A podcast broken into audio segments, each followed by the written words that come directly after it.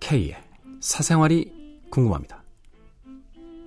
오늘은 서울 중랑구에 H씨가 보내주신 사연입니다. 안녕하세요, K. 지금까지 K를 오빠라고 불렀는데 저보다 나이가 많으신 분이 삼촌이라고 부르는 것을 듣고 굉장히 큰 결례를 했구나 싶어 호칭을 변경합니다. 왜 이러세요? K님, 아, 나 이런. 오늘은 K님의 문창과 전공 실력을 발휘하실 질문을 하려고 합니다. 두 가지 질문할 것이 있는데요. 첫 번째, K님은 글을 쓸 때 어디서 아이디어나 주제를 가져오시나요?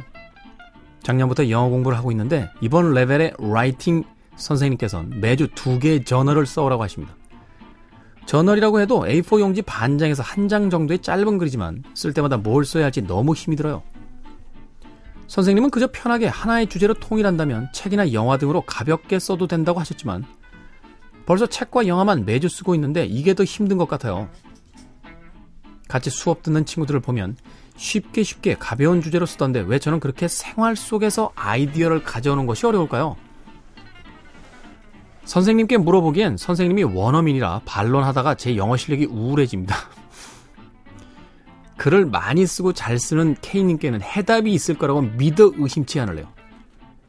두 번째는 안 읽히는 책, 눈에 들어오지 않는 영화 어떻게 끝까지 읽고 보시나요?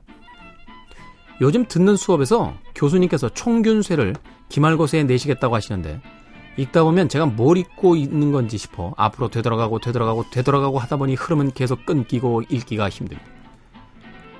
케인은 평론을 위해 눈에 안 들어오는 영화나 음악도 끝까지 보고 들어야 하잖아요. 지금 저는 시험을 위해 이 책을 끝까지 봐야 하는데 어떻게 해야 좋을까요? K의 사생활에 너무나 이치에 맞지 않는 학업적 질문이지만 K님의 현답을 기다립니다. 아 근데 K님 말고 K 오빠로 부르면 역시 결례겠죠? 그냥 오빠라고 해.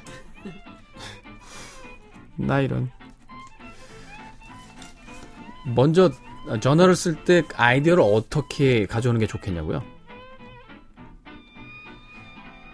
아, 저도 제일 힘들어요. 그게 매주 매달 써야 되는 칼럼의 네, 주제와 소재를 어디서 가져올지가. 근데 이런 게 있습니다. 아, 글 쓰는 사람들끼리는 다 아는 건데요. 너무 무거운 주제나 너무 강한 소재를 가지고 오면요. 오히려 글이 재미없어요.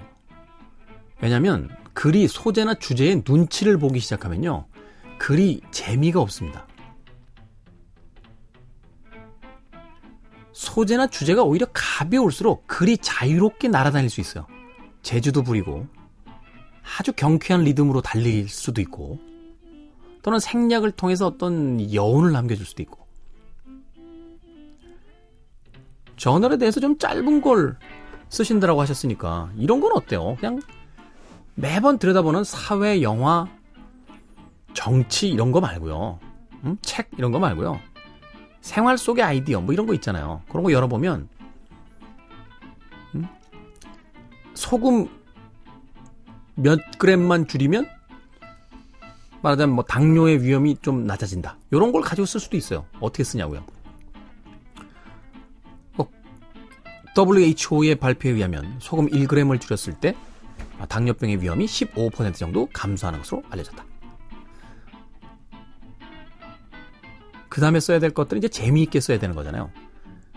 라면 한 봉지는 소금이 얼마, 육개장 한 그릇에는 얼마, 식빵 한 봉지는 얼마. 결국 그러면 라면을 넣을 때 4분의 1을 잘라 나온 채 넣거나 육개장을 먹을 때 밥 두 숟가락을 덜 말거나 혹은 식빵을 먹을 때 마지막 두 조각을 먹지 않으면 그 정도의 소금 감소 효과를 볼 수 있다. 이렇게 쓰면 되잖아요. 괜찮지 않나요? 아무도 뭐 반응이 없어. 누구랑 얘기하니? 뭐 그런 이야기들. 음. 소재가 가볍고 일상적이지만 일반적으로 다뤄지지 않는 이야기일 때 오히려 그런 더 재밌어집니다.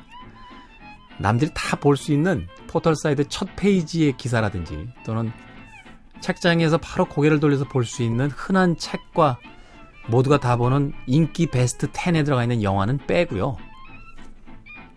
소재를 조금 가벼운 걸로 잡아보세요. 자, 두 번째는 이런 거죠. 안 읽히는 책, 눈에 들어오지 않는 영화, 어떻게 끝까지 읽고 보시나요? 안 봅니다. 옛날엔 끝까지 봤는데요. 요새는 하루 정도에서 이틀 정도 제가 버텨봅니다.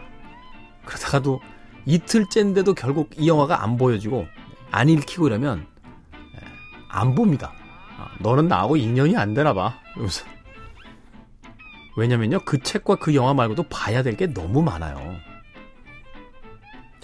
그런데 이제 학교에서 수업 시간에 기말고사로 내겠다라고 한 책이라면 이게 좀 상황이 다르잖아요. 어떻게 해서든지 끝까지 봐야 되는 상황이잖아요.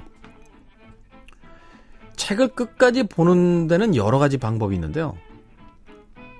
아주 꼼꼼하게 공부를 잘하는 사람, 잘하는 사람들은 1페이지부터 100페이지 끝까지 한 줄 한 줄 다 밑줄을 치면서 이렇게 봅니다. 예? 집중력이 굉장히 뛰어나고요. 엉덩이가 무거운 사람들이에요. 책은 눈으로 보는 게 아니거든요. 엉덩이로 보는 거거든요. 근데 불행히도 우리들의 97%는 그런 재능이 없습니다. 그런데 보긴 봐야겠고 어떻게 보느냐? 일단 건성으로 한번 읽으세요. 건성으로. 이해가 안 되면 넘어가는 거예요. 예. 제가 맨날 이야기하잖아요. 저도 예전에 S 영어 이런 거 무지하게 봤거든요. 보는데 명사 대명사 이상 못 나와요. 명사 보다가 며칠 가고 대명사 보다가 한 한 달 간 뒤에는 앞에 것도 생각 안 나서 다시 돌아가죠. 예. 그러다 보면 그 두꺼운 책이 400페이지짜리 책이 결국은 50페이지 상황에서 왔다리 갔다리 하다가 3년 가고 네. 고3 생활 끝납니다. 영어는 아디오스 저 멀리 사라져버리죠. 무거운 책일수록 너무 끝까지 의미를 다 찾아내려고 하지 마시고요. 아주 가볍게 하지만 너무 건성은 아니게 한번 읽으세요. 그리고 하루 정도 있은 다음에 다시 두 번째 읽기를 시작합니다. 반복해서 읽는 거예요. 재밌는 건요. 처음 읽을 때 70%는 이해가 안 되고 30% 정도 이해가 됐었는데 두 번째 보면 50% 정도 이해가 됩니다. 그리고 세 번째 보면 거꾸로 70% 정도 이해가 되고요. 네 번이나 다섯 번째 정도 보면 90%까지도 이해가 돼요. 더 재밌는 건 처음에 한 번 볼 때는 이틀이나 걸렸던 책이요. 두 번째 볼 때는 하루면 보고요. 세 번째 볼 때는 3시간이면 봅니다. 이미 익숙한 것이기 때문에 이해가 되는 부분들은 빨리빨리 넘어가거든요.